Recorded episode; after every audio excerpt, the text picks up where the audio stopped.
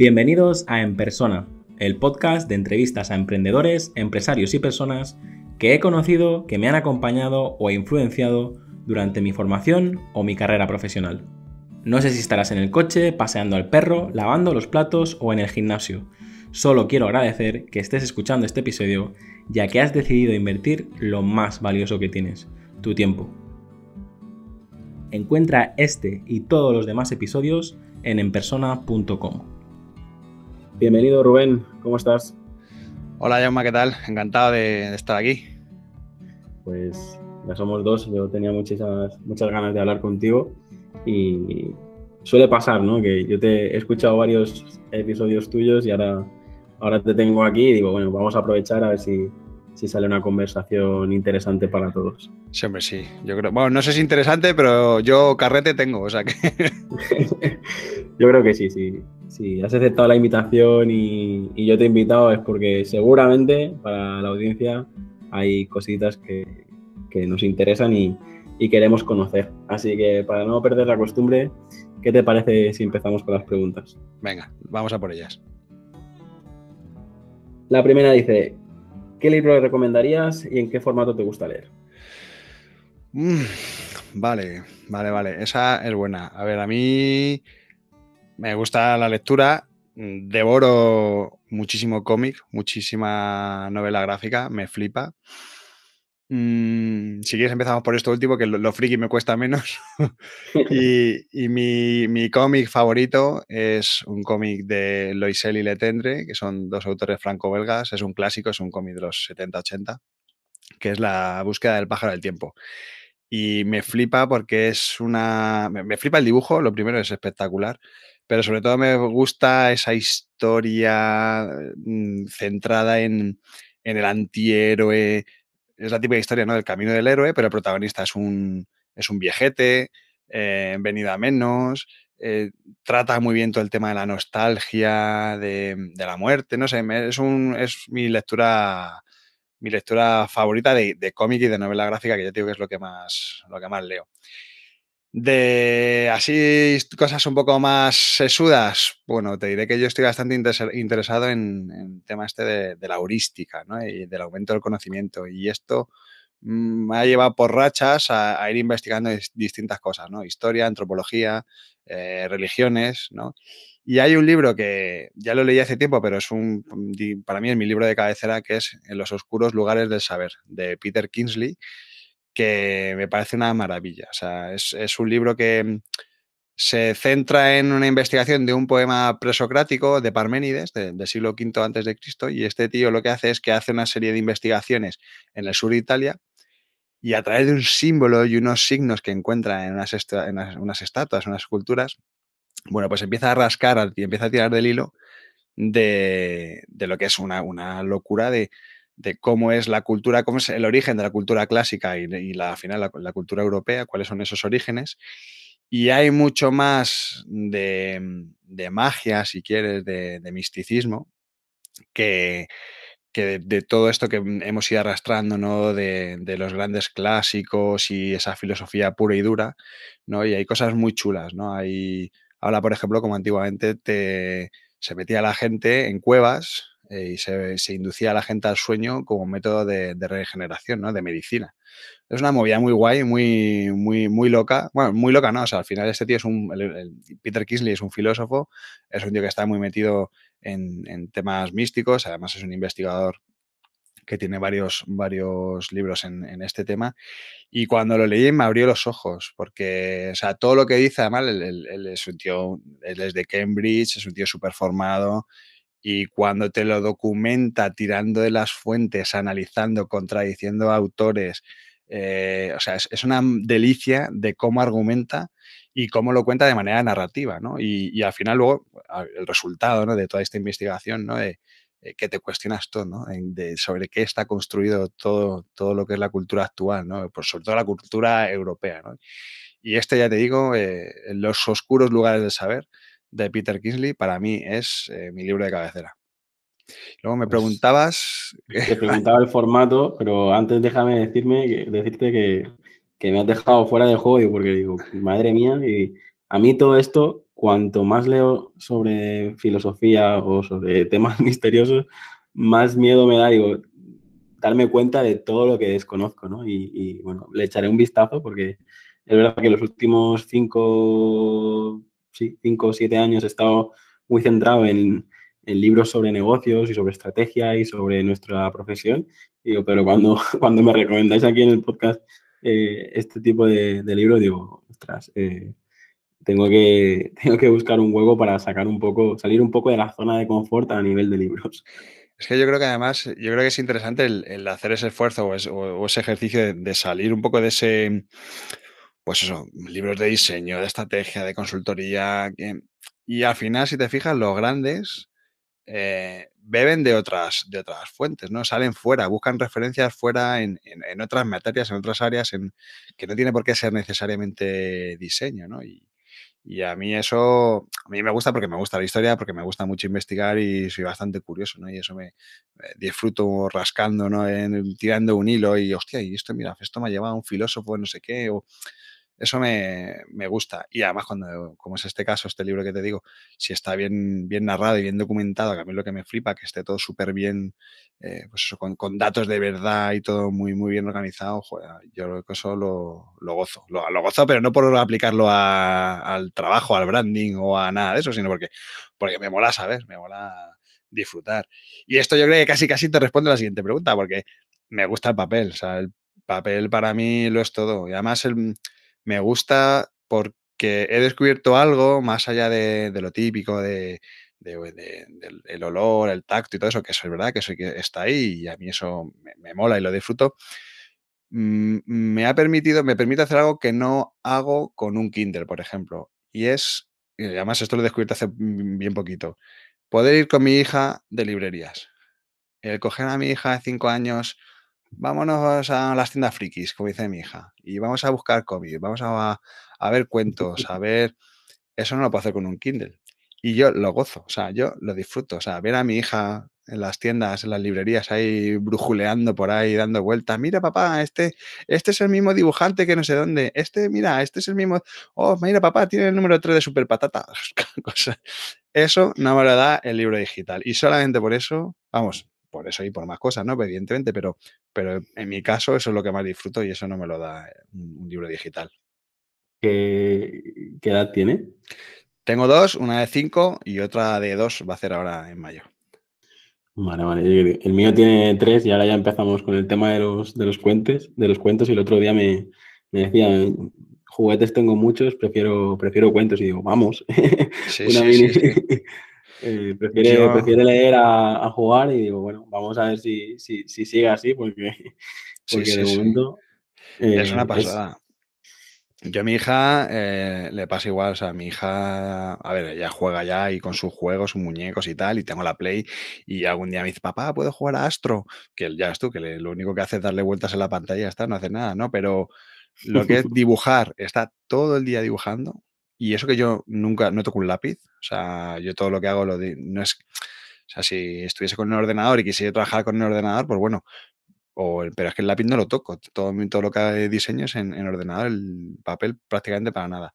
Y luego leer, leer le, flipa, le flipa, le, flipa el ver, tener su estantería con sus libros, que es igual sí que se, lo ve a mi mujer y me lo ve a mí, ¿no? Que tenemos ahí, este, esta estantería, esta balda es mía, esta es de mamá, esta es de...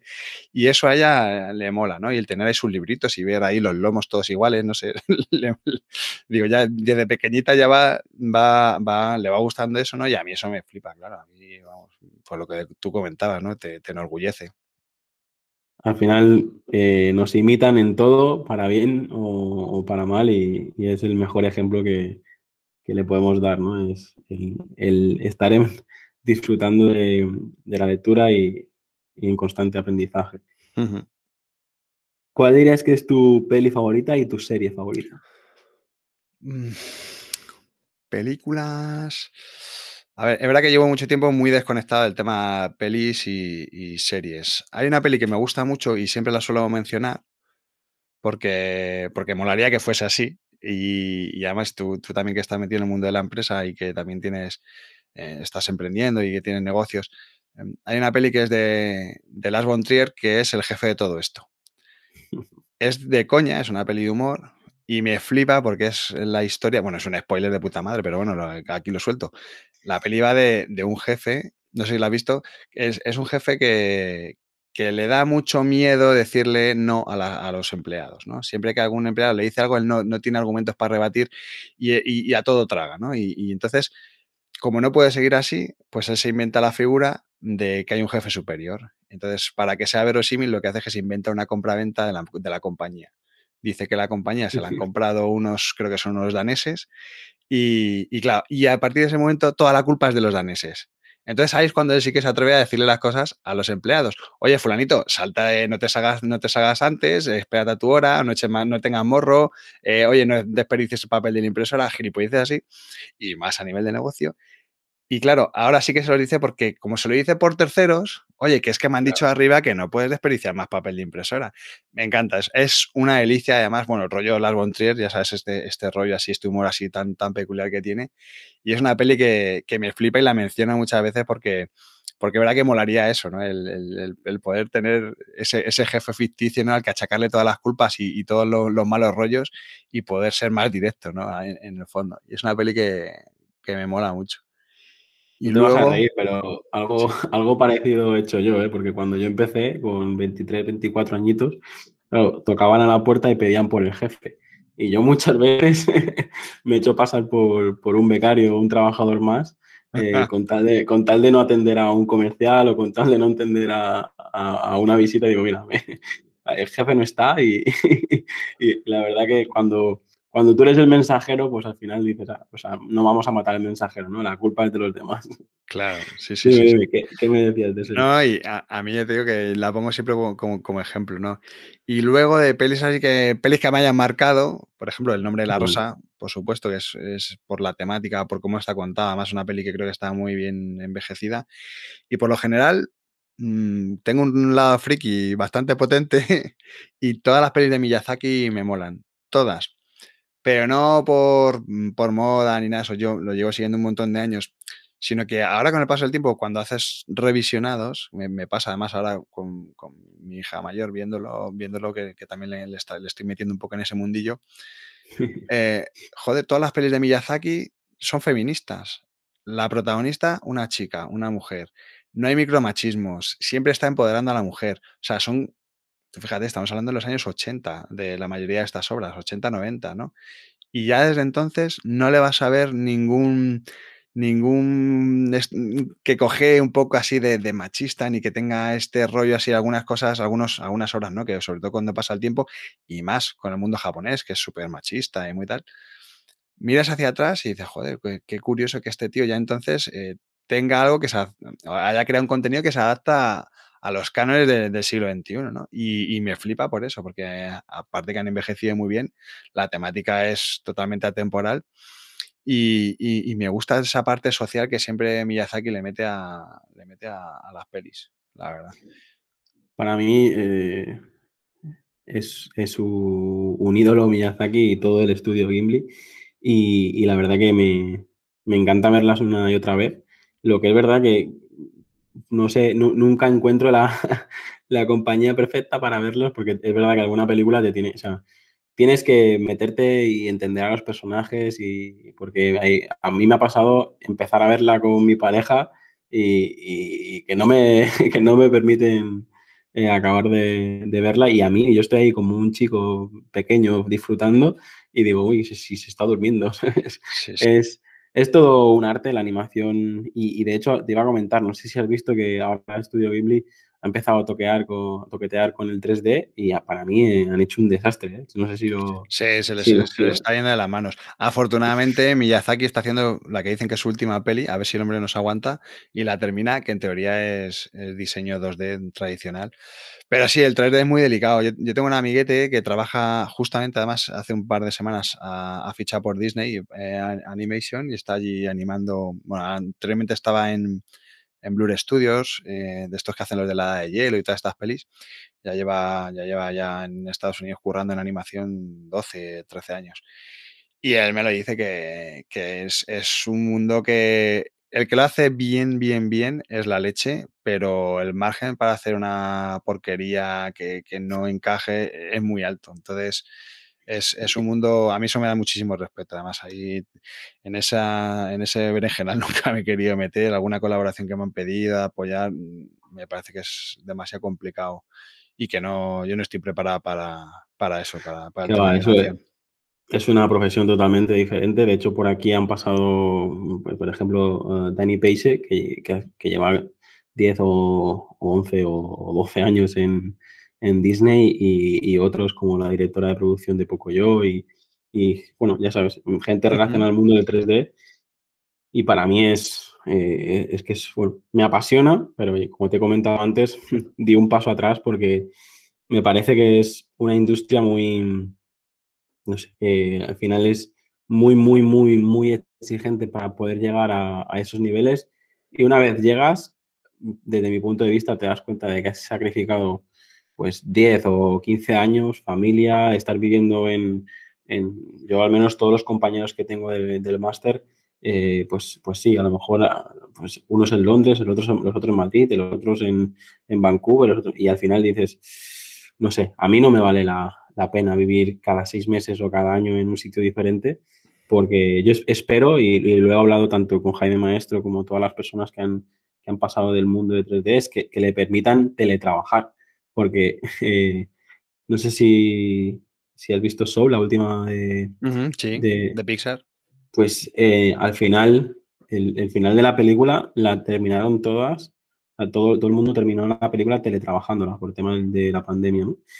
Y a mí, eso, claro, eso creo que va a permitir a partir de ahora que, que se puedan hacer grandes producciones y cada uno desde, desde sus países o desde sus de sus casas, porque el tema de, estar 10 años en un país que es el tuyo y tal, eh, implica muchas cosas y yo creo que solo llegan los, los que realmente lo sacrifican todo por, un trabajo o lo sacrifican todo por, una profesión.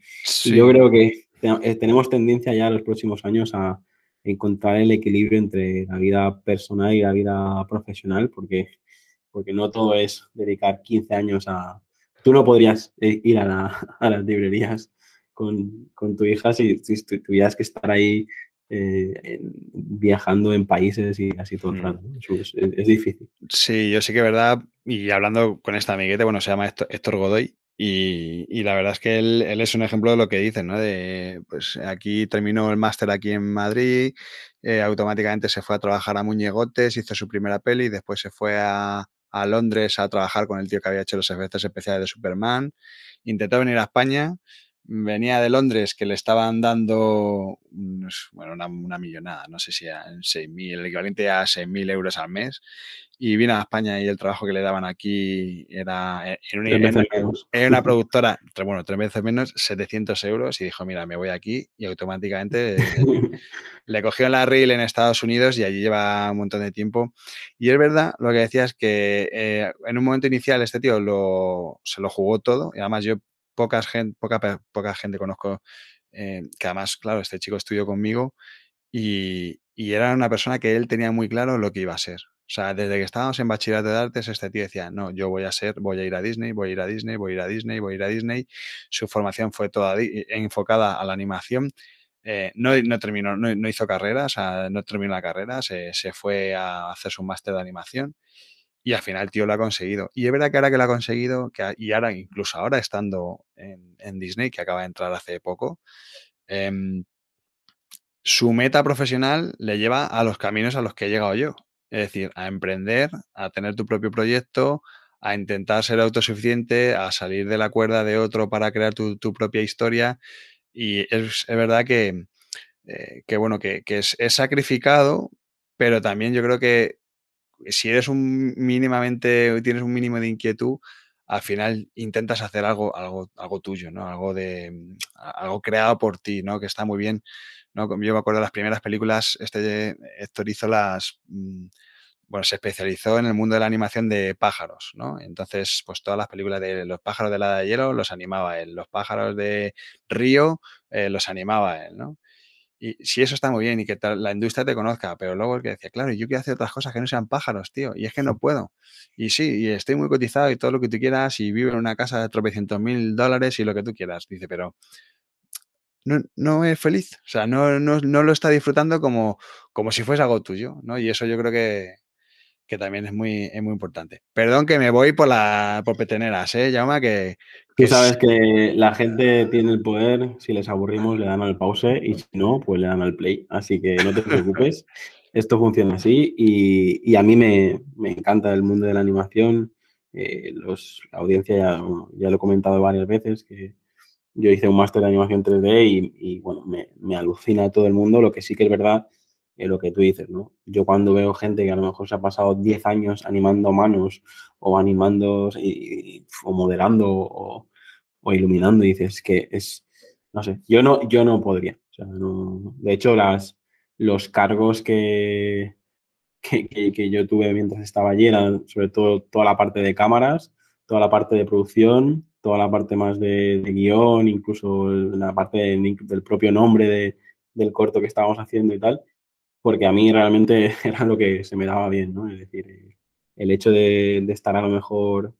De hecho, creo que lo he contado alguna vez, que nos, nos pasamos seis meses haciendo un plano secuencia y al final no, no acabó por, por, por dirección, se, se, omitió ese plano. O sea, te pasas seis meses haciendo algo y que al final por, sí, sí. no...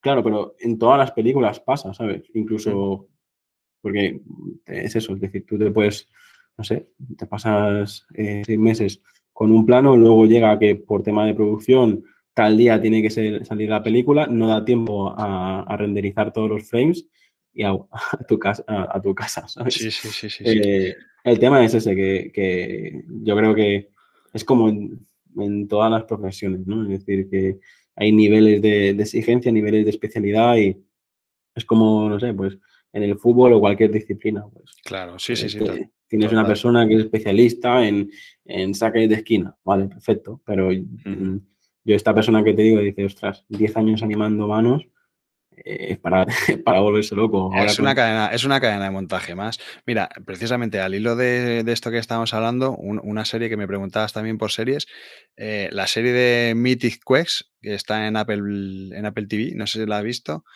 eh, habla precisamente de esto. Es una, es una empresa de videojuegos, es, de humos, lleva, lleva, dos temporadas y habla precisamente cómo es una, una, empresa de videojuegos por dentro, ¿no? Todos los perfiles. Y entonces ves perfectamente cómo es el animador, el programador, el jefe de producto, el CEO, el, el zumbao que se inventa las historias, el guionista y luego las relaciones que tienen entre ellos. Y es una serie, de verdad, súper recomendable porque además es que yo me, me descojono porque además mm, hago extrapolaciones al mundo de agencia, a lo que vivo yo en el estudio con los compañeros, con unos, con otros, o lo que he vivido en el pasado, ¿no?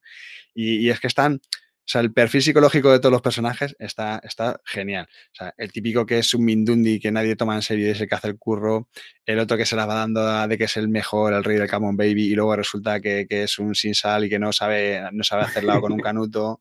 Eh, o sea, está, ya, a mí me, me, me encanta, y claro, además todo esto metido en el mundo friki de una empresa de, videojuegos, de videojuegos rollo World of Warcraft y cosas así, de estos así épicos, medievales y tal. Brutal, o sea, además un, humor muy, muy guapo, muy, muy chula. Yo la, recomiendo porque está muy guay. Echaré un vistazo y, bueno, eh, vamos a intentar seguir con las preguntas porque yo creo que de, solo de, la animación podemos hablar un, un, buen rato, pero es verdad que nos hemos atascado un poquito, así que vamos, vamos para adelante. ¿Qué lugar te gustaría visitar? Y mm, de todos los lugares donde has estado, eh, ¿cuál es el que más, te ha gustado? Pues em, mira, de todos los sitios ah, en los que he estado, a ver, lo primero es que no soy un gran viajero, me gustaría viajar más de lo que viajo. Eh, antes que no tenía niñas, eh, hijas, me quejaba y no lo hacía y ahora que tengo hijas, pues tengo la excusa perfecta para no hacerlo o al revés, podría hacerlo pero no lo hago. La verdad es que el sitio que más, el lugar que a mí más me ha gustado, que más me ha, que me ha impactado más, ha sido Mirepoix, en, el sur de Francia, en el sureste francés. Es en la zona de Languedoc, eh, pegado a los Pirineos, ¿no? En lo que era antiguamente la, bueno, lo que es la Occitania. Y es un sitio de verdad, o sea, todos los conceptos medievales que ves en las películas, en las animaciones y todo esto que me está hablando, eh, típica peli medieval de Disney, está ahí, macho. O sea, es, está intacto. O sea, es una ciudad medieval, es una ciudad que fundaron los fenicios, o sea, que, con eso ya tela. Eh, y tiene una plaza, la plaza, la típica plaza empedrada, con soportales, con, con arcos, ¿no? Con, además unos arcos que me, flipó porque son, bueno, eran arcos que tenían una madera de tejo y tenían mil años y la madera seguía ahí, o sea, era espectacular. Eh, y un sitio muy bonito, tiene además una catedral, la catedral de San Maurice, que es, es una gozada, una pasada del gótico francés, bueno, es un sitio que es de estos sitios que entras y te das ahí 10 minutos, te bajas del coche y empiezas a andar un poco por las calles y dices, hostias, parece que estoy viajando en el tiempo, ¿no? Eh, por, todo, por, la gente, el olor, no sé, es, un, sitio que tanto a mi mujer como a mí cuando estuvimos nos, nos flipó, o sea, nos pareció una cosa increíble, ¿no? De, que además que se pudiese conservar todavía, mm, pues un pueblo que tiene más de mil años, ¿no? Y, que la plaza estuviese ahí mm, intacta prácticamente, o sea, es, es una pasada. ¿Y sitios donde me gustaría viajar? Pues mira, Hace dos años, en el, 18, estuve en Costa Rica por un proyecto y la verdad es que me quedé con ganas de conocer más. Porque estuve en San José, que es la capital, es la capital económica, industrial de, todo el país, y la verdad es que no tuve tiempo de, conocer más. Eh, de todo lo que es toda la parte verde, toda la parte de los volcanes, me quedé con, muchísimas ganas, ¿no? Y luego es un país que yo siempre le digo a mi mujer, digo, mira, si en España algún día hay una guerra civil o ahí tenemos que salir corriendo, nos vamos allí, porque de verdad, a, raíz del proyecto que, estuvimos haciendo, ¿no? De, era, un, banco de allí, em, tuve la oportunidad de conocer datos y estadísticas reales y de primera mano del, país, ¿no? Y, me, flipó que era un país que acaba, que lleva 40 años sin, sin ejército, que esa pasta la han invertido en educación y en sanidad eh, eso lo que supone es que con la perspectiva de los 40 años eh, es de todo el territorio, bueno, de toda la región, mejor dicho, es el, es el único país que tiene una clase media bastante bien asentada. De hecho, yo llegué allí, yo, yo iba pensando, era cuando estuvimos era en la época del virus este, del Zika, y yo iba acojonado, digo, a ver si el Zika, no sé qué. Y llegué allí y digo, pues esto es igual que en Madrid. Si tienes aquí Uber, tienes Cabify, tienes mm, tele, bueno, Telepisa, ¿no? Pero bueno, Burger King, o sea, tienes todas las franquicias. Y, la verdad es que mm, digo, me, quedé con ganas de, conocerlo más y de, ir a la costa, sobre todo, y estar un poquito más en contacto. Así que en el momento que pueda, mm, me iré para allá con, con la family porque, porque es un sitio que promete. Pues uno, un nombre más que añado a la lista, porque la verdad que es...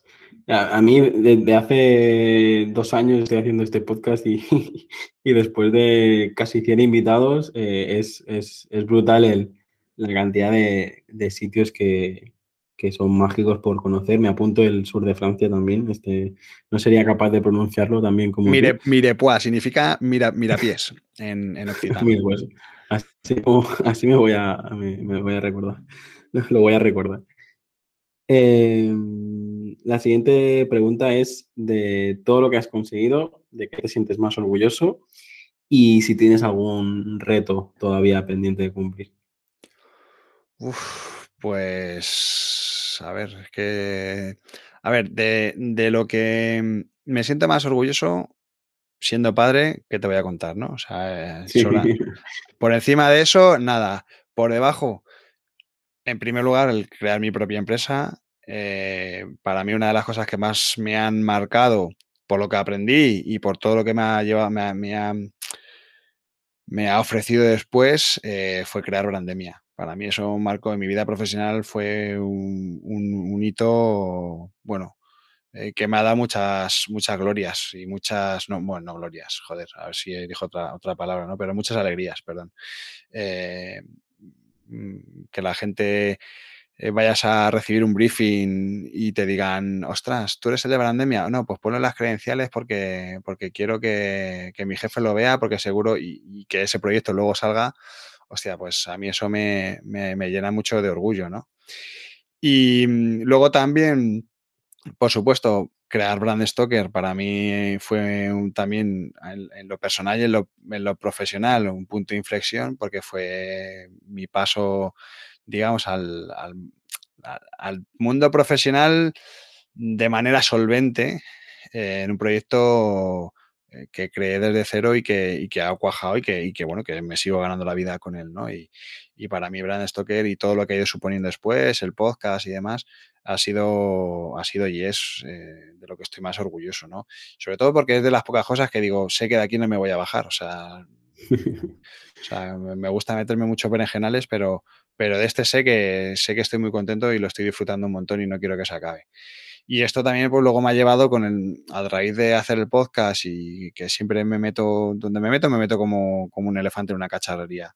Y cuando entré en el mundo del podcasting, pues ya me, me metí eh, de lleno en la asociación. Bueno, creé, de hecho, junto con, con un grupo de, de, podcasters madrileños creamos la Asociación Madrileña de Podcasting, que parece mentira, pero Madrid, siendo tierra de podcasters de radio, no tenía una asociación y la creamos nosotros y eso nos llevó a, organizar los Podcast Days, que es el evento más, más importante que hay de podcasting en castellano, o sea, perdón, en, España. Y, estoy súper orgulloso, ¿no? De, eh, primero por, por el, hecho en sí de que consiguiésemos que viniesen por primera vez a un evento empresas como Spotify, eh, Audible, Evox, Spreaker. Bueno, Evox y Spreaker ya llevaban tiempo, ¿no? Pero, pero grandes marcas, Fundación Telefónica, en fin, conseguir grandes patrocinios y grandes marcas que, que apoyasen el proyecto fue muy bonito, pero es que a raíz de eso he hecho un mogollón de amigos, de gente súper maja, más serie de clientes, más serie de proyectos, eh, sinergias de todo tipo y es algo de lo que estoy muy, muy orgulloso también, la verdad. ¿Y retos que, me queden todavía por cumplir? Mm, pues en lo personal, em, tengo ahí la espinita clavada de, hacer algún producto digital. De hecho, bueno, espero sacar algo de aquí a septiembre. Y en lo personal, reconciliarme con mi cuerpo y con mi salud, que eso, que eso cuando estás todo el día sentado al ordenador, pues es complicado el, que haya esa conciliación, ¿no? Pero, pero eso sí que me gustaría algún día eh, el bajar peso, ponerme un poco fit y, no, y no estar todo el día delante del ordenador y, dedicarme un poquito más a, mí mismo, a mi cuerpo. No, el, intelecto lo alimento, pero, pero el, cuerpo, el, el cuerpo lo alimento demasiado. Yo no soy no soy nadie para darte consejos porque a mí me pasa exactamente lo mismo. O sea, estar todo el día delante del ordenador, ya sea por, por una consultoría con un cliente o una reunión con el equipo por un proyecto o ya sea creando contenido o lo que sea. Yo creo que... Pero eh, si algo he aprendido es que es como cuando eh, quieres ahorrar, ¿no? Y dices, eh, hoy tengo 20 años, gano 1.500 euros, eh, cuando gane 3.000 ahorraré. Y luego tienes, ganas 3.000, tienes hijos y dices, y bueno, ya cuando tenga 40 ahorraré. Siempre tienes cosas, sí, sí. nunca, nunca llega el, momento para, hacerlo, ¿no? Eh, aquí yo, si, si, quieres una recomendación, por el podcast ha pasado Marcos Vázquez y, tanto su libro, el último que ha sacado, como la parte de, de Invicto, eh, a lo mejor te ayuda, porque a mí me ayudó y, bueno, eh, o te escuchas el episodio o te, o te, compras el libro y verás como, sobre todo este punto de vista más, más, más estoico y más, eh, no sé, de, de, cuidarte, pero desde, desde los hábitos, no eso de que te pones buen robo para el verano y luego ya hasta luego, ¿sabes? No, no. ¿Qué te gusta hacer con el tiempo libre? Ya hemos hablado bastante de, los libros, la animación, eh, toda la parte audiovisual, pero ¿con, ¿con, qué te pasa el tiempo volando? Pues, eh, a ver, tiempo libre, mis hijas, eso por supuesto. Leo muchísimos cómics, como te he comentado. Me gusta mucho la historia, toda la parte de investigación, de, ensayos de, de, historia. Escucho muchísimos podcasts. Y, al, final es, hedonismo puro, ¿no? Eh, al final es, son cosas en las que pierdes ahí el tiempo tranquilamente y se te van las horas, ¿no? Y, ahí hay algo que, que, me engancha además durante la pandemia y es el tema este de, lo, de la escenografía, macho, el hacer maquetas, dioramas y todo esto, eh, mm, se me pasan las horas. Cuando estoy haciendo eso, fíjate que no pierdo la noción del tiempo, de esto de coño, si son las 3 de la mañana y ¿qué hago aquí todavía? Estoy aquí pegando un cacho de corcho blanco con madera de balsa o cosas así, me flipa. O sea, me, ahora es verdad que una vez que ya está, hemos superado un poco ese, el tema del confinamiento, eh, lo estoy, no lo estoy haciendo tanto, pero es una cosa que, que me lo paso increíble, que increíble. Y, y es una, además es, es algo que luego te, es una gilipollez porque luego no lo usas, no puedes hacer nada con eso, ¿no? He hecho, tengo por ahí una catapulta de, de madera de no sé qué, una gilipollez, pero coño, me siento realizado, o sea, parece una catapulta de verdad, es mi catapulta, no sé, y, y eso me, me gusta mucho. Y, y luego, pues me gusta mucho leer también sobre temas de masonería y demás. Bueno, yo, soy masón y a eso también le dedico muchas, muchas horas y leer bastante sobre, sobre, todo ese mundillo y es algo que también me, me apasiona. ¿Cuál dirías que es tu mayor virtud y cuál dirías que es tu mayor defecto? Ostras, tema de las virtudes, eh, eso, eso mejor que, que, tenías que hablar con, con, mi mujer o con algún compañero de la oficina o que, que te dijesen algún familiar o algo, algún amiguete. Eh, no sé, a ver, eh, ahí lo veo, lo veo complicado. Mm, yo, mira, yo, es verdad que hay una cosa que el otro día hablando con, con mi mujer, no, haciendo, haciendo terapia con mi mujer, hablábamos de que, jolín, que si me pongo a mirar para atrás, o sea, no ha sido nada premeditado, ¿vale? Pero yo si me pongo a mirar para atrás, todo lo que me he ido proponiendo en la vida lo he ido consiguiendo. Y no es, no es eh, una cuestión de tozudez o de... Pero dije, quiero crear una plataforma de, branding como la que a mí me gustaría tener y que, y que sea un referente. Y ahí está Brandemia. Quiero dejar de ser asalariado, quiero crear mi propio estudio y ahí está Brand Stoker quiero, además esto sí que fue por, por, por testosterona, eh, un antiguo socio me dijo, pero ¿para qué quieres hacer un podcast? Y dije, que eso no vale para nada, que te vas a, te vas a no vas a triunfar con eso y tal. Y al año siguiente eh, hice el Brand Stoker y al año siguiente estaba recogiendo el premio al mejor podcast en la categoría general en los premios de la Asociación Podcast. Eh, crear la asociación de MathPod, ¿no? De crear los podcast days. O sea que todos estos proyectos que me voy creando, que me voy poniendo, los voy cumpliendo y los, los voy sacando. Mm, algo en contra, es decir, algo que, que bueno, que, que, al final pueda ser un poco, bueno, un defecto. Pues que soy un, un gran iniciador de proyectos, pero me cuesta mucho no cerrarlos, no cerrarlos. Pero sí que es verdad que pierdo la ilusión. Cuando ya funciona, cuando veo que cogen velocidad de crucero, cuando ya pierdo un poco el interés. Eso me pasa un montón. Me pasa con, con, con blogs, me pasa con empresas, con monté una editorial, con varios socios. Eh, vale, ya está, está funcionando, está vendiendo. Mm, como que el reto ya ha desaparecido para mí. Entonces ya pierdo interés, salvo con, con Brand Stoker, que, ahí sigo porque además es que me, lo paso bien. O sea, el reto veo que sigue creciendo y siempre hay oportunidades de crecer y hacer más cosas y diversificar y demás. Pero eso sí que es un, sé que eso es un defecto porque, porque muchas veces miro a otros y digo, joder, mira este tío, eh, cómo lleva toda la vida haciendo lo mismo y a lo mejor el tiempo que yo he destinado a levantar cinco proyectos, eh, otro, otra persona lo ha dedicado a uno solo y ha llegado muchísimo más, lejos. No sé, pero también en el proceso me lo paso bien.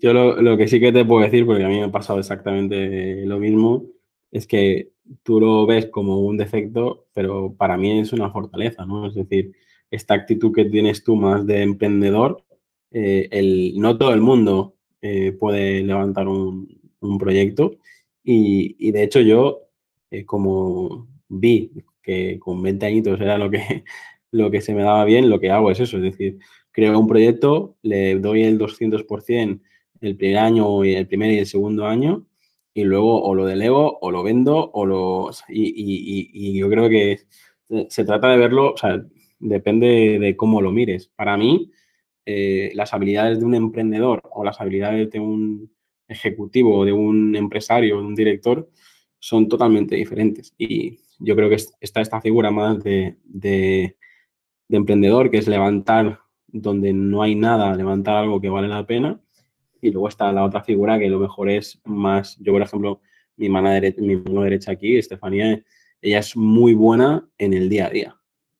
O sea, no se le escapa nada, pero a mí, sin embargo, eh, yo creo que se trata de, se trata de eso, ¿no? De complementarte, ya sea con el equipo o, pero se trata de, cuando te conoces a ti mismo ya entiendes a entiendes por, por, dónde puedes ir. Pero totalmente de acuerdo con eso de el easy. Y si yo hubiese dedicado 10 años a este proyecto como, como, como hizo el otro. pero no, yo creo que no hay que pensar así. ¿Qué vicio tienes que nos puedas confesar? Entendiendo vicio eh, como eso que haces que no dejarías de hacer, ¿vale? No, estoy hablando tanto ni de alcohol, ni drogas, ni tal, sino que esas cosas que, haces que, no puedes dejar de hacer. ¿En lo profesional o, en lo personal? Bueno, como tú quieras. De, hecho, siempre dejo la pregunta abierta y así a lo mejor la contestas doble. Ya te he dicho antes, de récord, que yo siempre tiendo a llevármelo todo a lo personal. En lo personal, Mm, soy muy fan de la tortilla de patata y, me encanta hacer tortilla de patata con cebolla y con calabacín y eso es una cosa que no voy, aunque me ponga a dieta, voy a seguir comiendo tortilla de patata porque es, mi perdición. Disfruto haciéndola y, comiéndola y, además mm, no, me debe de salir muy mal cuando, cuando en casa todo el mundo que viene, oye, dame tortilla, dame tortilla. Pero, y en lo profesional, pues la verdad es que Mira, ha habido siempre, he estado en, agencias, en consultoras de marca y en empresas grandes, internacionales y demás, y había una cosa que, me marcaba mucho y es siempre el tema de la etiqueta, del ir ahí súper emperifollado, de tener, de jugar a ese mundo de las apariencias, ¿no? Y a mí es una cosa que no me mola nada, nada. O sea, a mí me gusta, pues si tengo que ir a ver a un cliente, me apetece ir a verle en americana, me pongo en americana pero no por temas de protocolo y tal. O, y había, ya, te digo, recuerdo en una empresa en la que estuve que, me decía, no, pero hombre, Rubén, pero ¿cómo vas a ir con, con unas con unas Vans? Hostia, pues mm, con unas Air Max, pero ¿por qué no? Voy a ir con unas Air Max. Si yo no voy a vender las Air Max, voy a vender mi curro, voy a vender mi proyecto, voy a vender mi diseño, mi creatividad. ¿Sabes? Mm, y es algo que es que no, no voy a ir, o sea, no, voy a cambiar, o sea, no, no voy a ir, no, voy a jugar a, ese rollo de las apariencias, de aparentar ser un... No, o sea, soy como soy y ya está, no... Si te gusta mi curro, si te gusta mi trabajo, pues eh, esto te, tiene que ser accesorio totalmente, como si voy en chanclas. Evidentemente no voy a ir en chanclas, ¿no? Pero que creo que eh, desgraciadamente venimos de un mundo un poco old school, ¿no? Un poco rancio de que, y, más encima emprendiendo, ¿no? Que, que, coño, si emprendes precisamente es por eso, para, para poder hacer lo que a ti te dé la gana, ¿no? Había sitios que me decían, oye, pues es que vamos a ir a ver a este cliente, tienes que ponerte traje. Me voy a poner traje, pero cuando me has puesto yo? Que yo me lo pongo, ¿sabes? Me lo pongo para mis cosas, pero no me... pues chico, me pongo un americano, unos zapatos, unos vaqueros y a correr. No, y eso es una cosa que no, voy a renunciar. O sea, es en mi esencia y además es, es que modificarte, es maquillarte mm, para parecer lo que no eres. Y yo creo que precisamente mi valor en los proyectos de marca es ser como soy. Ser como soy implica ser como soy eh, con mi forma de tratar a la gente y, ser como soy con, mi forma de vestir y todo esto. La forma de tratar a la gente, pues igual.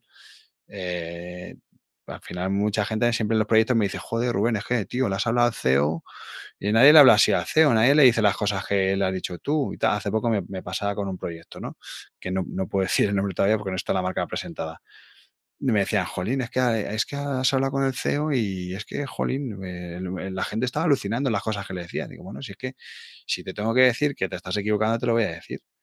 Y si te estoy, y si te tengo y si creo de verdad que lo mejor para el proyecto es hacer otra cosa o que yo no haga determinado mm, servicio que me estás pidiendo, te lo voy a decir. O sea, no, no voy a ir a sacarte los ojos y a sacarte la pasta por sacarte la pasta, ¿no? Y yo creo que ahí está mi valor. Y mucha gente me lo dice. O sea, ya cuando ya hemos, em, hemos empezado o hemos terminado el proyecto, ¿no? Joder, Rubén, lo que te echamos en falta, ¿eh? Porque es que nadie le decía las cosas al director general, ya nadie le dice las cosas como se las decías tú y tal. Pero es que yo lo necesito, o sea, yo lo necesito. Y, hombre, ya con la pandemia es complicado, pero yo soy el típico que estoy ahí vendiéndole una marca a alguien o contándole un proyecto y me dicen alguna gilipollez y le digo, no, no, macho, no vayas por ahí. Le cojo la mano y, le la acaricio, le, ¿sabes? Pues porque me lo pide el cuerpo, porque, porque no puedo, no sé expresarme de otra forma, ¿no? Y ahí el, contacto físico es muy importante, ¿no? Y el coger a un CEO y, pellizcar así las rodillas y decirle, no, macho, darle un golpe en las rodillas, que no, no, que te estás equivocando, que no vayas por ahí. No sé, ¿sabes? Eh, en pocas palabras, en pocas palabras, que tú no, tú no necesitas a los daneses. en este caso, en este caso, con el cliente no, con el cliente no. Con mi equipo sí. con mi equipo necesito un par de daneses, un par de multinacionales danesas para, para decir las cosas. No, yo creo que sobre todo cuando tú estás liderando un, proyecto propio, eh, yo he tenido la suerte de, de, trabajar con empresas multinacionales, empresas grandes y empresas muy pequeñas. Y yo creo que cuando te vienen a buscar, agradecen que tú le, le, seas muy claro. O sea, yo, sin ir más lejos, he, trabajado en proyectos con más de 300 años de historia. Aquí, mm, ocho personas reunidas en la sala de reuniones eh, y la media de edad, para que te hagas una idea, eran 75 años. Y yo les hablaba, pues, como, con, no sé, directo y, está claro que sin perder, como tú dices, sin perder las formas, sin perder la, la, educación, pero yo creo que la gente al final lo, lo, valora, ¿no? Si llega un momento que si te vienen a, a buscar a ti, eh, ya saben lo que están comprando, ¿sabes? Tanto el portfolio como, como la actitud, como el trato y, y, yo creo que es, es la diferencia, ¿no? De, de la autenticidad de la marca. Y además es que yo por experiencia, al final toda esta gente, eh, si tú le dices, se lo dices como se lo están diciendo ya a su propio equipo, su director de marketing o de comunicación, no vas, vas a seguir ahondando en lo mismo. Entonces, eh, aquí la diferencia está en, pues, en, darle una vuelta de, tuerca y hacer las cosas y decir las cosas de manera diferente, ¿no? Y, y por lo general, vamos, por lo general, en el 99,9% de los casos, eh, la gente lo agradece. O sea, el cliente lo agradece, incluso ah, esto ya me, permite incluso tener una relación más cercana, más de tú a tú con, con, pues, con el CEO, incluso en, muchos casos pues hemos terminado siendo incluso amigos, ¿no? O sea, porque estableces una, bueno, es una relación de sinceridad, ¿sabes? Eh, yo no quiero, yo no voy a sacarte los ojos y cuando ellos ven que no vas a sacarle la pasta, sino que efectivamente te has subido en su barco y estás apostando por el proyecto, ellos lo valoran, ellos y cualquiera, o sea, cualquiera que ve que te pone la camiseta de su empresa, eh, lo valora muy bien. Entonces, pues, pues voy a seguir haciéndolo. Si funciona, ¿para qué cambiar? ¿Qué canción escuchas a todo volumen para, para cargarte las pilas? ¿Canción o grupo musical? Pues mm, yo la verdad es que de música soy un analfabeto musical, o sea, las cosas como son. Tengo, escucho sobre todo podcast, de los que quieras, pero de música no tengo ni idea. Eh, me gusta mucho dos canciones que me emocionan, me emocionan que, coño, que se me salta alguna lagrimilla cuando hace tiempo que no las escucho. Me gusta mucho Gracias a la vida de Mercedes Sosa. Creo que, bueno, a mí me recuerda un montón de, pues, de gente que ya no está y, y, bueno, de, momentos de superación y cuando las cosas están chungas y, al final pues consigue remontar, ¿no? Es una canción que, me gusta y me emociona mucho y de la misma forma que eh, me pasa con Para la Libertad de Serrat. O sea, me parece que son... O sea, son dos canciones que cuando no las eh, llevo tiempo sin escucharlas, un mes o así, 15, 20 días, me las pongo y me las pongo como si fuese esto, vamos, es rock duro, ¿sabes? Me la pongo a todo trapo y es que me, me, me emocionan. Y la verdad, y para currar, ya te digo, como soy un analfabeto cultural, ¿sabes lo que, o sea, musical, cuando, cuando me pongo con, cuando tengo alguna entrega así o algo de curro que tengo que sacar rápido, lo que sea, eh, uso la música como, como vehículo para ir más rápido, pero no porque me guste. Y ahí me pongo muchas veces, me, pucho, me pongo mucho tecno, o sea, música está po, po, muy machacona. y he descubierto una cosa también muy friki que me, me salió con las recomendaciones de Spotify, y es la música esta japonesa del para para, que también es como música techno. Y esta de, los videojuegos que salen ahí los niños ahí bailando, pa, pa, para, pa, pa, Bueno, me pongo, me pongo eso Y, o sea, hay veces que cuando estoy diseñando digo, joder, llevo aquí 10 minutos atascado con esta mierda, no puedo hacer esta página, no me sale, no, no me gusta, tal. Me pongo eso, me pongo la pila y, y lo resuelvo súper rápido. No me preguntes por qué, pero es flipante. Y ya, si me tomo un monster, ya, o sea, me, me, me subo por las paredes, ya sale el curro volando. Pero, Velocidad por dos, ya, como el, como el sí, sí. Bueno, llevamos un, un buen rato hablando, hemos uh, tocado muchos temas importantes, pero aquí va la pregunta que más me gusta hacer y es, ¿qué es la felicidad para ti? Oh, qué buena. Pues, pues mira, la, las cosas chorras para mí, además, muchas veces lo digo, ¿no? De, de ojo, de que se para el tiempo porque me, me encuentro feliz, me siento muy bien. Y hay dos momentos esenciales cuando me echo la siesta con mis hijas y me, y me despierto, o sea, estar ahí ese momento de, de, despertar de la siesta y verlas ahí a las dos, ahí espanzurras, ahí tiradas en el sofá, y digo, para mí eso es la gloria, de, por, por todo lo que significa, ¿no? Por, por toda esa carga simbólica de, de, estar juntos, de compartir, de confianza, de tranquilidad, de, estar bien. A mí eso es, es, un momento que me flipa. No lo puedo hacer, desgraciadamente, todo, todo, lo, que, todo lo que quisiese, pero, pero no, entre otras cosas porque están todo el día dando guerra y, y, montando bulla. Pero cuando lo hacemos, macho, cuando, cuando lo disfruto un montón, un montón. Y luego hay otro momento que para mí es mi momento, y ese además es un momento que es que es solamente durante pocos días al año, que, bueno, mi, mi familia es de un pueblecito de Guadalajara, de, bueno, cerca de la, es una pedanía cercana a Tienza, y de hecho tengo familia allí. Y allí, bueno, en la, la, típica parcela de casa de pueblo y tal, pues mi abuelo tenía un, una higuera que está pegada a la casa tiene, y es que tiene la orientación perfecta con un murito al lado de piedra, con hiedra, que es súper bucólico y, y, y, justamente da la sombra y, y, da calor, y hace calor. Y es, un, es, es maravilloso. Y es un sitio donde yo me pongo a leer, macho me encanta. O sea, tengo, sé que solamente es cuando siempre intentamos que las vacaciones, siempre por lo menos una semanita estemos eh, pasarnos por allí por el pueblo. Y, y esos días de, de, no tengo nada que hacer, voy a leer algún libro de estos que me molan a mí y me, me echo ahí, me puedo tirar dos, tres horas ahí leyendo y eso para mí es, es hedonismo puro, pero es que lo, es disfrutarlo, eso es ser feliz estar aquí eh, holgazaneando, disfrutando, empapándome de cosas que me gustan, sin prisa, sin ritmo, sin... Es, eh, es, para mí es gloria pura, vaya.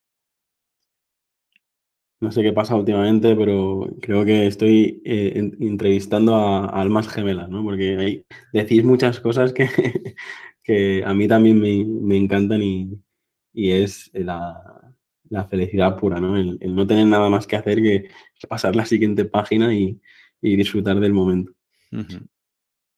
si, si tuvieras la oportunidad de dar un consejo a Rubén de 8 o 10 años, ¿qué le dirías?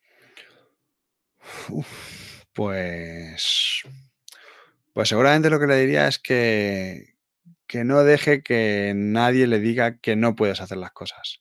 O sea, que, que siempre en la vida se va a encontrar con, con, vampiros, vampiros psíquicos que te están ahí chupando la energía y que te están ahí siempre echando sus mierdas y sus frustraciones y, te, impiden, te impiden evolucionar.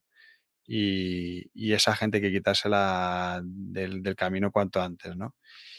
Y, y también le diría que, que, no, que él puede con todo, que no hace falta no necesita a nadie para, para, sacar los proyectos, ¿no? Que es una cosa que yo me he encontrado mucho, ¿no? Siempre cuando me he metido en los proyectos, en Brandemia, en la empresa, en bueno, un montón de, de, de iniciativas que estaba ahí, en las que estaba metido, siempre tenía la cosa de, ah, hostia, es que voy a asociarme con alguien porque yo solo no voy a poder.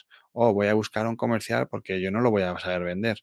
O voy a buscarme a alguien para y al final, eso sí, yo por mi experiencia, siempre han sido excusas para no hacerlo yo solo. Y, en el fondo, y mirándolo a, con perspectiva hacia atrás, mmm, la verdad es que he perdido mucho tiempo con eso.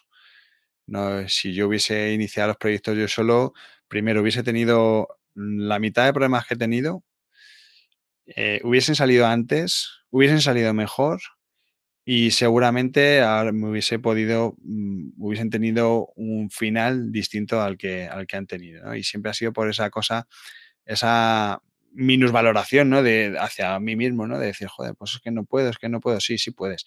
Lo que pasa es que tienes que echarle horas, tío, y, y tienes que hacer, tienes que invertir y tienes que gastarte la pasta o tienes que buscar los recursos, pero siempre, pero al final siempre ha sido, en mi caso siempre ha sido una, y hablo por mi experiencia, ¿eh? o sea que esto no es tampoco es dogma de fe, como es un consejo para mí mismo, eh, para que no caigan los mismos problemas, los mismos errores, yo le diría eso, que sí que puedes, tío, sí que puedes y puedes y, lo, lo, vas a hacer. La siguiente pregunta, Rubén, es ¿cómo será el futuro? Muchas veces eh, hablamos del medio ambiente e incluso, bueno, muchos episodios hemos acabado hablando de, virus a nivel mundial, pero si me permites, más que, hablar de tu futuro a nivel personal, el mío, el de tal, me gustaría que, me des tu punto de vista sobre la industria. Creo que a través de las personas que, con las que has hablado en, el podcast o incluso eh, a través de, clientes, eh, Brandemia y todo lo que eh, te ha rodeado estos últimos años, creo que nos puede interesar desde este punto de vista sobre el branding que tienes tú.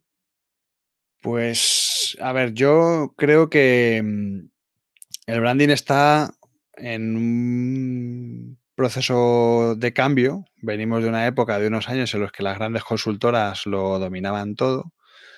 Y ya con la crisis de 2008 ya se pudo ver que, de hecho, yo me aproveché de esa situación, ¿no? De que estas grandes empresas tenían muchas dificultades y al final empresas mucho más pequeñitas como pueden ser la mía pueden dar el mismo servicio con precios más competitivos y ganando todos pasta y democratizando un poco el, sector, ¿no? Y eso empezó ya en 2008, ahora se está, yo creo que eso está consolidado y ahora el siguiente paso que yo estoy viendo es que se están atomizando más todavía estas, estas empresas, ¿no? Todos nosotros mismos, ¿no? O sea que al final el cliente ya no quiere ese servicio de estos me lo hacen todo, sino que están buscando la especialización. Y esa especialización mm, llevada al extremo, que yo creo que es donde estamos ahora, también pasa por porque una empresita no te lo haga absolutamente todo. Entonces, si tienes que hacer una página web, tienes que hacer un desarrollo, el cliente ya está valorando que tú te asocies con esa otra empresa y que y además te da credibilidad, porque mira, yo me dedico al branding, yo te creo, gestiono marcas, te activo tu marca, te hago el posicionamiento, lo que tú quieras. Eh, pero ¿qué quieres? ¿Que yo te haga un e-commerce? Yo te hago el e-commerce, pero mira, trabajamos con estos tíos porque son muy buenos, tenemos un acuerdo de colaboración con ellos y, y, la verdad es que los proyectos salen muy bien. Y eso los clientes lo están, lo están valorando. Y creo que esto se va a llevar todavía más en el futuro, más al extremo y al final van a ser personas. O sea, creo que la figura, de hecho lo estamos viendo, ¿no? Al final estas grandes consultoras se absorben, se fusionan, unas desaparecen, otras cambian de nombre, pero al final mm, hay una cosa además que, corre a nuestro favor y es que cada vez va habiendo más cultura de marca.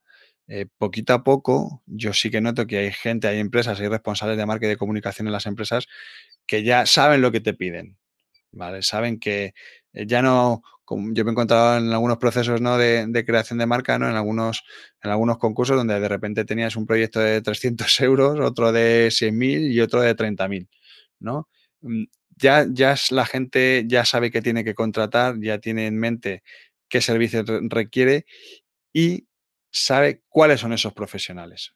¿vale? Ve los trabajos, ve los portfolios, ya le da igual, le da igual las, las firmas, ya ese discurso yo creo de, de no, es que contratar a los mejores, a los más grandes, a, al final aquí lo que manda es nuestro curro. Manda, no, no, no, lo hablabas el otro día, no sé, no recuerdo con quién eh, lo hablabas en el podcast, que, que, el currículum es lo de menos, ¿no? Que al final aquí de lo que va es de, de tu trabajo y de, tu experiencia, ¿no? Y yo creo que en ese proceso de decantación, la figura de la empresa se va a diluir pero al final son, somos los profesionales, ¿no? Pues si hablas con Brand Stoker, pues va a ser Rubén Galgo, si hablas, por ejemplo, con The Worko, pues va a ser David Botella y Debbie Martín, o sea, al final eso es lo que vendemos las personas. Y yo creo que se va a personalizar más el, mundillo en, ese sentido. Y luego hay otra cosa que yo eh, comentaba el otro día en, una charla que dimos de, de Brandes Podcast, eh, con, las empresas, con, las empresas un poco más, más punteras en este mundillo en, en España, ¿no? Con, con Audible, con Fundación Telefónica y toda esta gente, em, hablamos que el, podcast yo creo que va a entrar dentro de la vía mm, de negocio de, los, de las agencias o las consultoras de marca. O sea, al final estamos hablando de grandes podcasts, estamos hablando de, de podcasts hechos desde las marcas ¿Y quién define esos contenidos? ¿Quién define esas esencias de marca? ¿Quién define esa filosofía de marca? Las consultoras de marca, los estudios de branding. Entonces yo creo que en el futuro se va a integrar el podcast eh, dentro de los servicios que ofrecemos las consultoras de marca, como puede ser el naming, como puede ser el packaging. ¿no? O sea, lo, lo tengo súper claro, porque al final más, es una expresión más de la marca y hay que tenerla bien atada. Ahora mismo yo lo que veo es que no está, no está atado. Es decir, eh, cualquiera te hace un, cualquiera entre comillas, ¿eh? te hace un podcast hablando de una marca y tal, con mucho storytelling y todo lo que tú quieras. Pero la esencia de la marca, más allá de, ese fogonazo publicitario, ¿no? del momento, ¿no? De tener una novedad, hemos lanzado un podcast y tal. O sea, el, enlazarlo con los valores, con esa filosofía, con ese ADN de la compañía, con esa idea de marca que trabajamos en los posicionamientos, ¿no? Eh, esa misión, visión y valores todo eso, yo creo que el podcast es una herramienta increíble para, para, para, para, para bueno, voy a decir, me invento un palabra, ¿no? Para, para transportarlo y que, y que al final nos permita que las empresas puedan llegar mejor a, sus stakeholders y, que, y a sus clientes y sobre todo para que tengan muchísimo más engagement. Y yo estoy convencido de que el futuro de nuestro negocio va a pasar por ahí. O sea, lo tengo súper claro. Yo creo que no solo se va a tratar del podcast, sino que al final, como cualquier punto de contacto, ya sea con los proveedores, con los empleados o, los clientes, eh, se, tiene que, se tiene que trabajar. Y creo que tanto esto como toda la parte de los streamings y todas las nuevas formas de comunicación que, hay ahora mismo es, es digno de trabajar porque, como se suele decir, ¿no? Si, si no lo trabajas, al final se, lo, trabajará otro o, directamente se, queda descuidado y, es un punto de, la marca que, no, no debe flojear, ¿no? como se suele decir que eh, la marca es, tan fuerte como todos los eslabones, es decir, tienes un, eslabón súper débil, al final lo va a afectar a, todo lo demás. Pues, pues gracias Rubén por, por compartirlo y ahora ya vamos a, empezar la recta final de, las preguntas y me gustaría saber a quién te gustaría conocer. Si tuvieras la oportunidad de tomarte algo o estar un rato conversando debajo de la higuera, eh, ¿a quién te llevarías para estar ahí hablando dos o tres horas? Pues a mí seguramente un personaje histórico, o sea, lo tengo súper claro. Me encantaría charlar con el Cid, con, Colón. Ahora me ha dado por, por leer mogollón de Colón. Y, la verdad es que, joder, pues me gustaría estrujarle, ¿no? Sacar un poco ese conocimiento, cómo llegaron a, al Cid. Me gustaría preguntarle, pero todo esto era verdad, era mentira, esto. Pero, mira, ah, mira, hay uno que sí que me mola mucho, que es, un personaje además que me parece un tío épico y que muchas veces en, pues en España, pues lo de siempre, ¿no? Que no valoramos lo que tenemos y seguramente si fuese en otro, un personaje de otro país, tendría series, películas y, estaría en Netflix ah, petándolo, ¿no? Y es Alfonso, Alfonso VIII de Castilla, macho. Es un tío que, el, de las naves de Tolosa, me parece que es un tío que, o sea, por lo que he leído, ¿no? Y, lo que consiguió en su momento y por su propia biografía, me parece un tío interesante, un tío que, que secuestran de pequeño, se lo, se lo llevan, eh, al final se rehace a sí mismo, se hace a sí mismo, se, se elige rey, eh, crea un imperio, o un imperio, un ejército contra, contra los árabes y, crea la gran, la gran victoria del mundo cristiano en, Occidente fue, fue la nave de Tolosa, ¿no? En, el 2012 contra An-Nasir. Y, y, además, rollo película, ¿no? De que lucharon contra un ejército que les, les triplicaba, me parece, en, número. Y e, este tipo de personajes a mí me molan, o sea, me mola por, por esa épica, ¿no? Y, y, joder, pues sí, este mismo personaje sí puede haber en otros, en otros mundillos, ¿no? En otros países, en, en, otros sectores. Pero algo histórico a mí me, me, atrae, a mí me molaría, me molaría pues saber, saber cómo estos, estos hechos que hemos leído tantísimas veces pues si eran verdad, si eran mentira, eh, eso me, fliparía, ¿no? Pues mira, esto no es así, esto se exageró o no se exageró. suele pasar, ¿eh?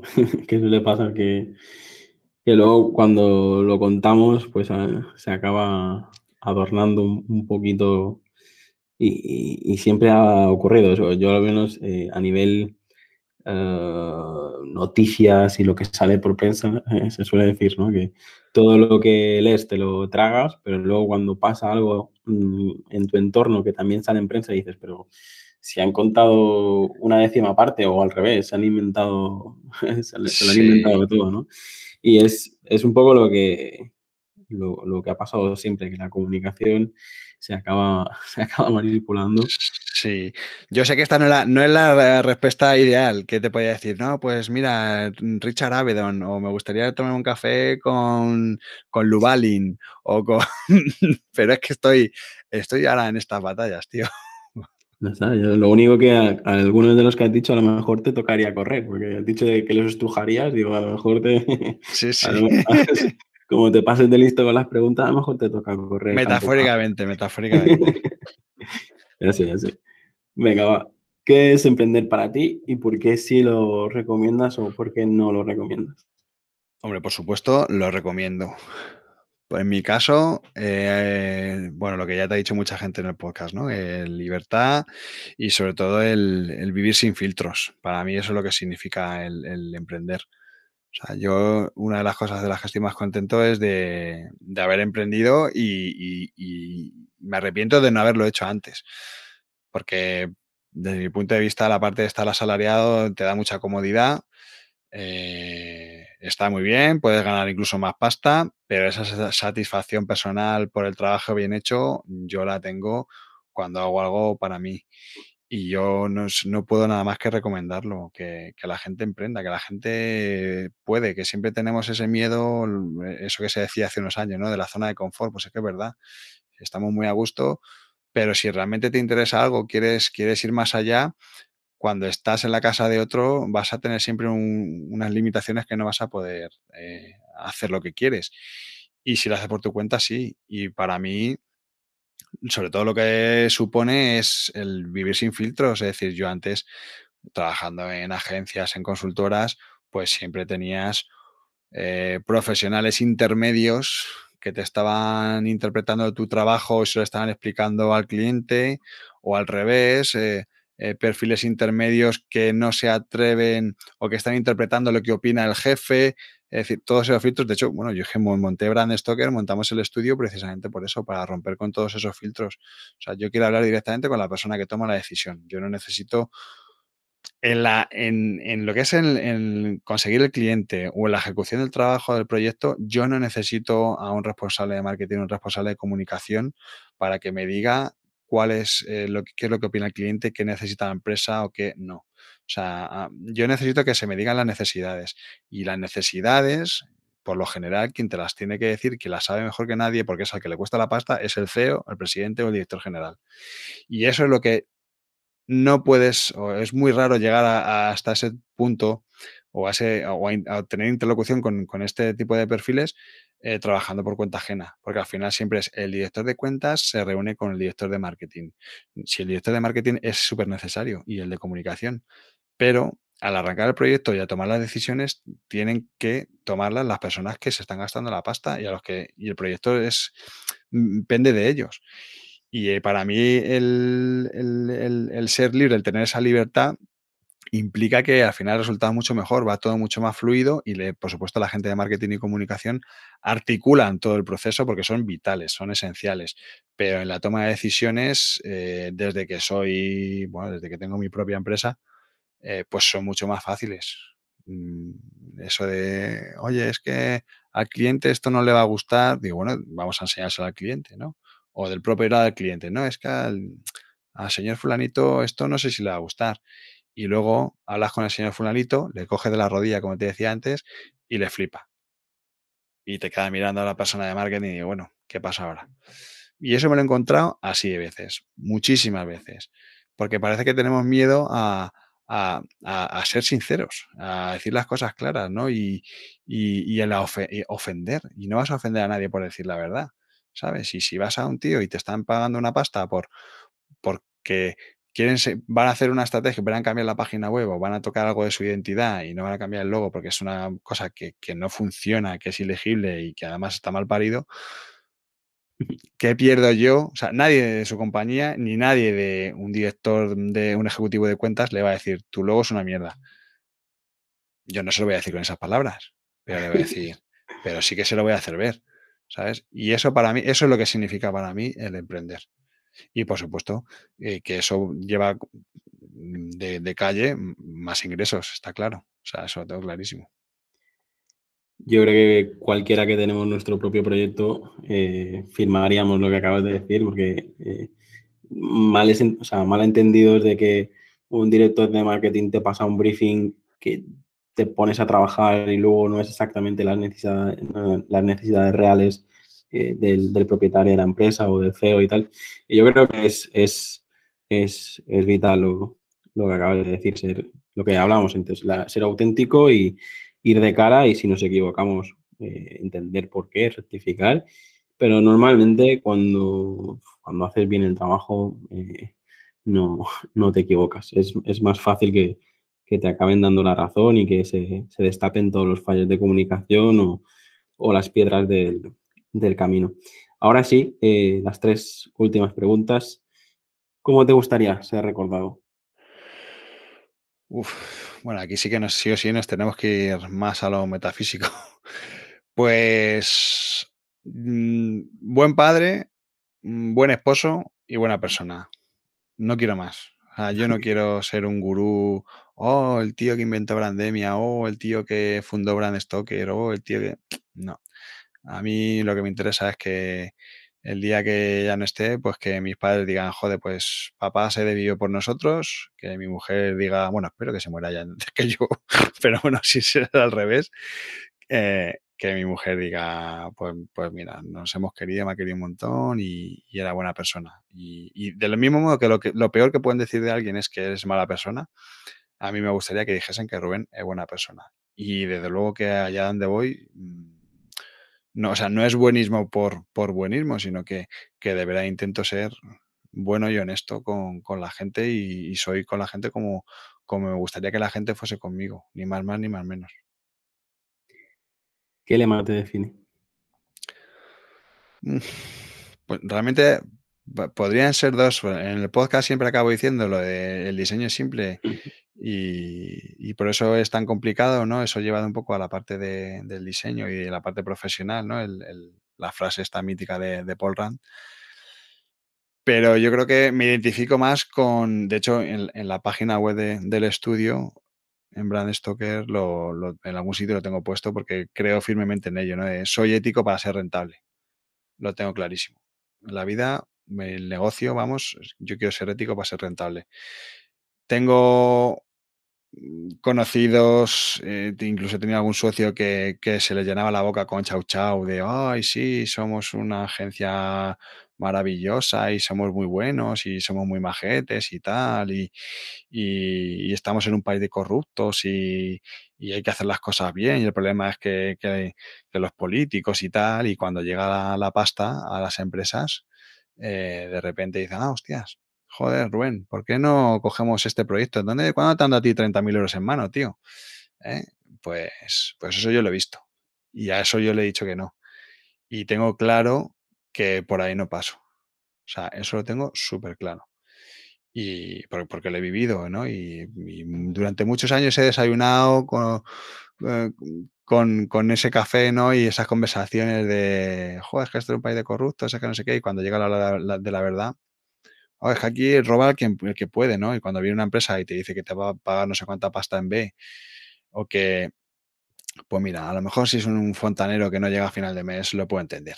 Pero cuando te viene un tío que te está llamando porque está de, montería en no sé dónde, porque está, está echando gasolina a su Ferrari o cosas de estas, pues mira, que encima te vengan con estas jugarretas no me mola ni un pelo. Y entonces eh, lo digo y lo pongo y para mí eso es, es un, una declaración de intenciones, ¿no? Yo soy ético para ser rentable. pero es tanto para el proyecto como para la sociedad, como para todo.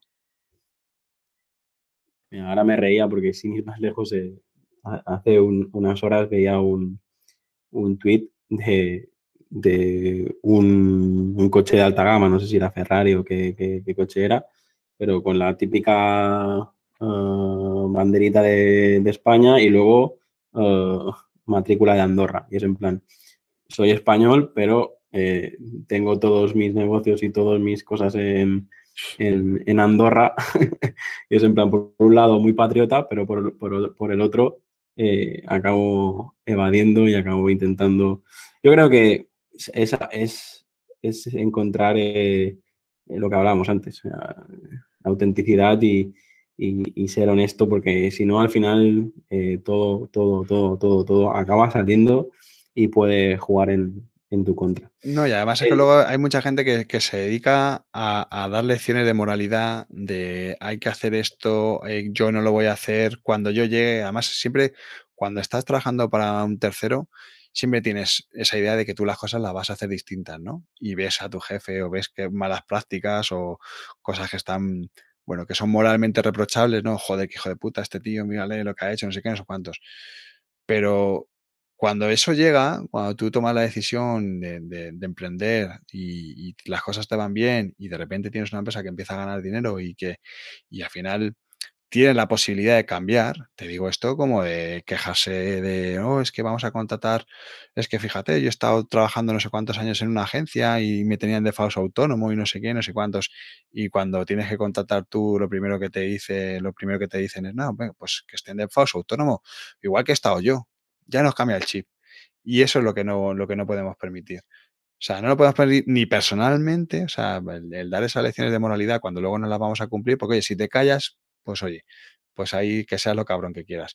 Pero cuando encima estás dando lecciones y, no cumples y encima caes en lo más burdo y encima no es eso, sino que lo justificas. No, es que como yo lo sufrí, pues lo voy a hacer yo. Como esos roban, voy a robar yo. No, amigo, no. La cosa no va así. La cosa no va así. Es, es como muy complejo, pero, pero te doy toda la razón porque yo creo que en este país eh, todos los que hemos trabajado por, por, nuestros propios proyectos, eh, al final cuando dices mm, forma de pago, transferencia bancaria o domiciliación bancaria, eh, elige. Y es en plan, ah, no hay una no hay una opción B, nunca mejor dicho. es, así de. Las cosas son como son. O sea, lo bien hecho bien, lo bien, lo bien hecho bien parece, ¿no? Pues, pues así tiene que ser. Y oye, si aquí hay unas normas que sí que yo también pienso que, los que son muy ricos, que mm, trabajando seguramente no lo hayan conseguido. Sí, yo estoy de acuerdo con eso también. Pero lo que no podemos ser es utilizar eso como excusa para hacerlo nosotros. Eso lo tengo claro. Y eso para mí es una línea roja que, no se puede pasar nunca. Bueno, vamos a terminar y vamos a dejarlo aquí. Pero antes me gustaría que, eh, me digas si tienes alguna, alguna historieta, algo que, que contar. Creo que ya hemos eh, he contado muchas, pero si quieres añadir algo más, ahora es el, momento. Y luego, um, algo que promocionar. hemos hablado un poquito uh, de tus proyectos y de tu día a día, pero si ahora es, es el momento de, dejarte todo el tiempo del mundo para que nos digas dónde te podemos encontrar y, y qué tienes entre manos que, quieras compartir con nosotros. Para hacer la, la promoción. Pues, a ver, de historias hay que contar miles. O sea, a nivel de trabajo tengo anécdotas para aburrir. Hay una de la que estoy muy contento y muy orgulloso y que me pasó hace tiempo con un, peluquero. el peluquero de el peluquero del barrio que el hombre además y nos sentábamos ahí, iba a la peluquería y el hombre me daba unas chapas y era medio psicólogo, me daba ahí unas palizas que no veas. que además que cortarme el pelo parecía que iba a sesión de, de coaching. Y hablando y tal, pues tú a qué te, dedicas? Pues mira, es que yo creo marcas, he hecho la marca de Canal 100, de Rock FM, de Adeslas, de Cepsa, joder, qué bueno, no sé qué. Oye, y la típica pregunta, ¿no? Que, ¿Y cómo ves mi marca? Y pues le fui sincera, digo, pues tío, pues esto es una mierda, ¿qué quieres que te diga? Si esto, ¿cuánto, cuánto tiempo le has dedicado? Ah, pues ayer por la tarde no sé qué, estoy, digo, esto es una guarrería, digo, dedícalo bien, bueno, le pegué el, típico speech de marca, conciencia de marca, de branding, de posicionamiento, de filosofía y tal. Y, el tío se lo quedó, o sea, se quedó con el run run y cuando fui a los dos meses a cortar el pelo, oye, no tenía tu teléfono, pero he estado todo este tiempo pensando que quiero que me hagan la marca, a ver cuánto me puede costar, sé qué. Y digo, mira, digo, es que, digo, digo, no sé lo que quieres invertir, digo, pero es que me gusta mucho toda esta filosofía que me has dicho y tal. Y bueno, la cosa es que hablando con él le di una serie de consejos y le hice un pequeño diseño rápido de, la marca, de cómo veía yo la marca, ¿no? un boceto y tal. Y el tío cogió el boceto y se lo dio al tío de la imprenta y se lo hizo con Illustrator y tal. Pero la cosa es que a él le gustó ese discurso, ¿no? Y, entonces... Eh, Pensaba que había un final feliz, Rubén. No, no, no, el final feliz está por llegar, espera. Ah, el, happy end llega cuando, cuando después de, de un tiempo bueno, yo la cosa es que em, empecé a ir al peluquero, a un barbero que había al lado de la, oficina y ya dejé de ir con él. Y un día pasé por allí y vi que había cerrado. Digo, joder, qué pena, macho, que este hombre ha cerrado, qué penilla me dio. Y, la cosa es que sigo andando, doblo la esquina y, veo que estaba en un local mucho más grande. Y digo, ¿qué me estás contando? digo, pero ¿y este tío? Pero fíjate, ya estaba con el logo que, el boceto que yo le había hecho, que le había hecho luego el logo. Y pasé por ahí, digo, coño, digo, vaya, vaya historia que te han montado, tío, cómo mola. Joder, Rubén, el tío me vio, bueno, de hecho él, me vio, salió de la tienda, de la peluquería, salió a buscarme, Rubén, sube, mira, no sé qué, que te quiero explicar. Y pues mira, tío, es que desde la conversación que tuvimos de la marca me ha cambiado la vida.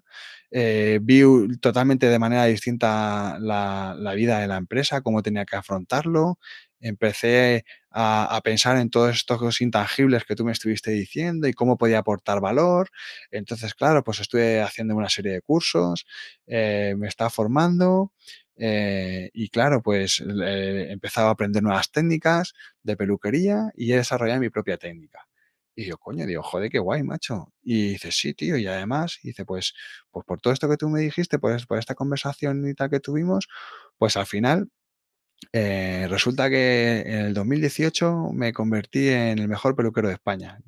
Y digo, coño, que hay un certamen, bueno, pues en los típicos premios, esto del mejor, no sé qué de España. Bueno, pues el mejor peluquero de España fue este tío.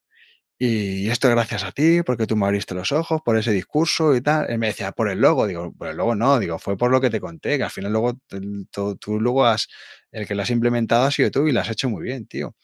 Y, joder, además es que me emocionó el cabrón porque porque empecé a llamar a todos los, tenía como tres o cuatro peluqueros allí, ¿sabes? Y venid chicos, venid, mira, este es el tío que os dije, la historia de los arquetipos y no sé qué, y no sé cuántos, y lo que quería ser, es este, es este chico, joder, los chavales, joder, tío, encantado, no sé qué, tienes una tarjeta, no sé cuánto. Muy, muy guay, muy guay. Y este, este sí que es el, final feliz, ¿no? Porque al final, joder, te, llena de orgullo y, y, ves que al final que tu trabajo vale para algo, coño, que no es, que no es lo de siempre, no un dibujito y ya está, no, no el dibujito es lo de menos, al final es el thinking, la estrategia, ¿no? Y cómo te quieras posicionar, ¿no? Y oye, pues si mi trabajo mal pagado, bueno, mal pagado, regalado prácticamente, le sirvió a este señor para, para, oye, para prosperar y, para tener un negocio bollante y sobre todo para, para él tener una marca reconocida, pues oye, bienvenido sea, ¿no? Y eso es los, eso es, esto es la parte, la parte rentable de lo de ser éticos para ser rentables. Justo esta semana compartía por LinkedIn una historia parecida de que al final eh, yo llevo cinco años regalando estrategias de marca y consultorías en, momentos como el que tú has contado, ¿no? Pero al final es lo que nos ha permitido, digamos, crecer y que la gente acabe confiando de que lo que hacemos vale, vale la pena. Pero eh, es eso, ¿no? ¿no? todo el mundo es capaz de, escuchar, implementar y, valorar, nuestro trabajo. Pero yo creo que, así como decías antes, la parte del futuro del branding, yo creo que cada vez eh, la gente entiende más lo, importante que es la personalidad, los cultura, la cultura, los valores. Ya. Yo cuando eh, empiezo a, trabajar con un cliente, ya le, pregunto por el propósito, eh, por qué está haciendo lo que, lo que está haciendo, y, a veces simplemente con eso ya, pues, ya hay una transformación de, de la empresa, porque, porque claro, es que hay gente que a día de hoy no se ha planteado por qué hace lo que está haciendo. A lo mejor lo han, lo han heredado o le contrataron o lo han, o por la familia o lo que sea. tío, ¿por qué haces lo que? O sea, si no tienes el, porqué, ¿no? De, de Simon Sinek, si no tienes el porqué, eh, difícilmente luego podrás trabajar todo, todo lo demás, ¿no? Bueno, Rubén, eh, a ver, no sé cuánta gente habrá llegado hasta el final, pero creo que... Eh, ha, sido una buena chapa. creo que ha merecido la, pena esta conversación. Hay muchos puntos mm, que me gustaría rescatar y, hacer una segunda, una tercera y una cuarta parte, porque la verdad creo que hay muchos puntos en, en común que, que no me importaría eh, seguir hablando contigo de esto. Pero bueno, como estamos eh, unidos por las redes y en el sector y tal, espero que tengamos otra ocasión de, hablar. Y si no, mientras tanto, pues eh, seguimos en contacto y a ver qué, nos depara todo esto. Muy bien, perfecto. Pues nada, encantado. Y nada, pues si, hay que hacer más, más audios, pues hacemos más audios, que a mí esto ya he visto que no me, no me cuesta nada lo de, lo de hablar. Y nada, encantado de agradecerte que me hayas invitado y, nada, pues que, que muy a gustito y que, que me lo he pasado muy bien. Pues un abrazo, estamos en contacto y, y a ver cuándo es la próxima vez que hablamos. Muy bien, un abrazote, chao. Hasta aquí el episodio de hoy. Muchas gracias por escucharlo y compartirlo en redes sociales. Suscríbete en Apple Podcast, Evox, Spotify o YouTube.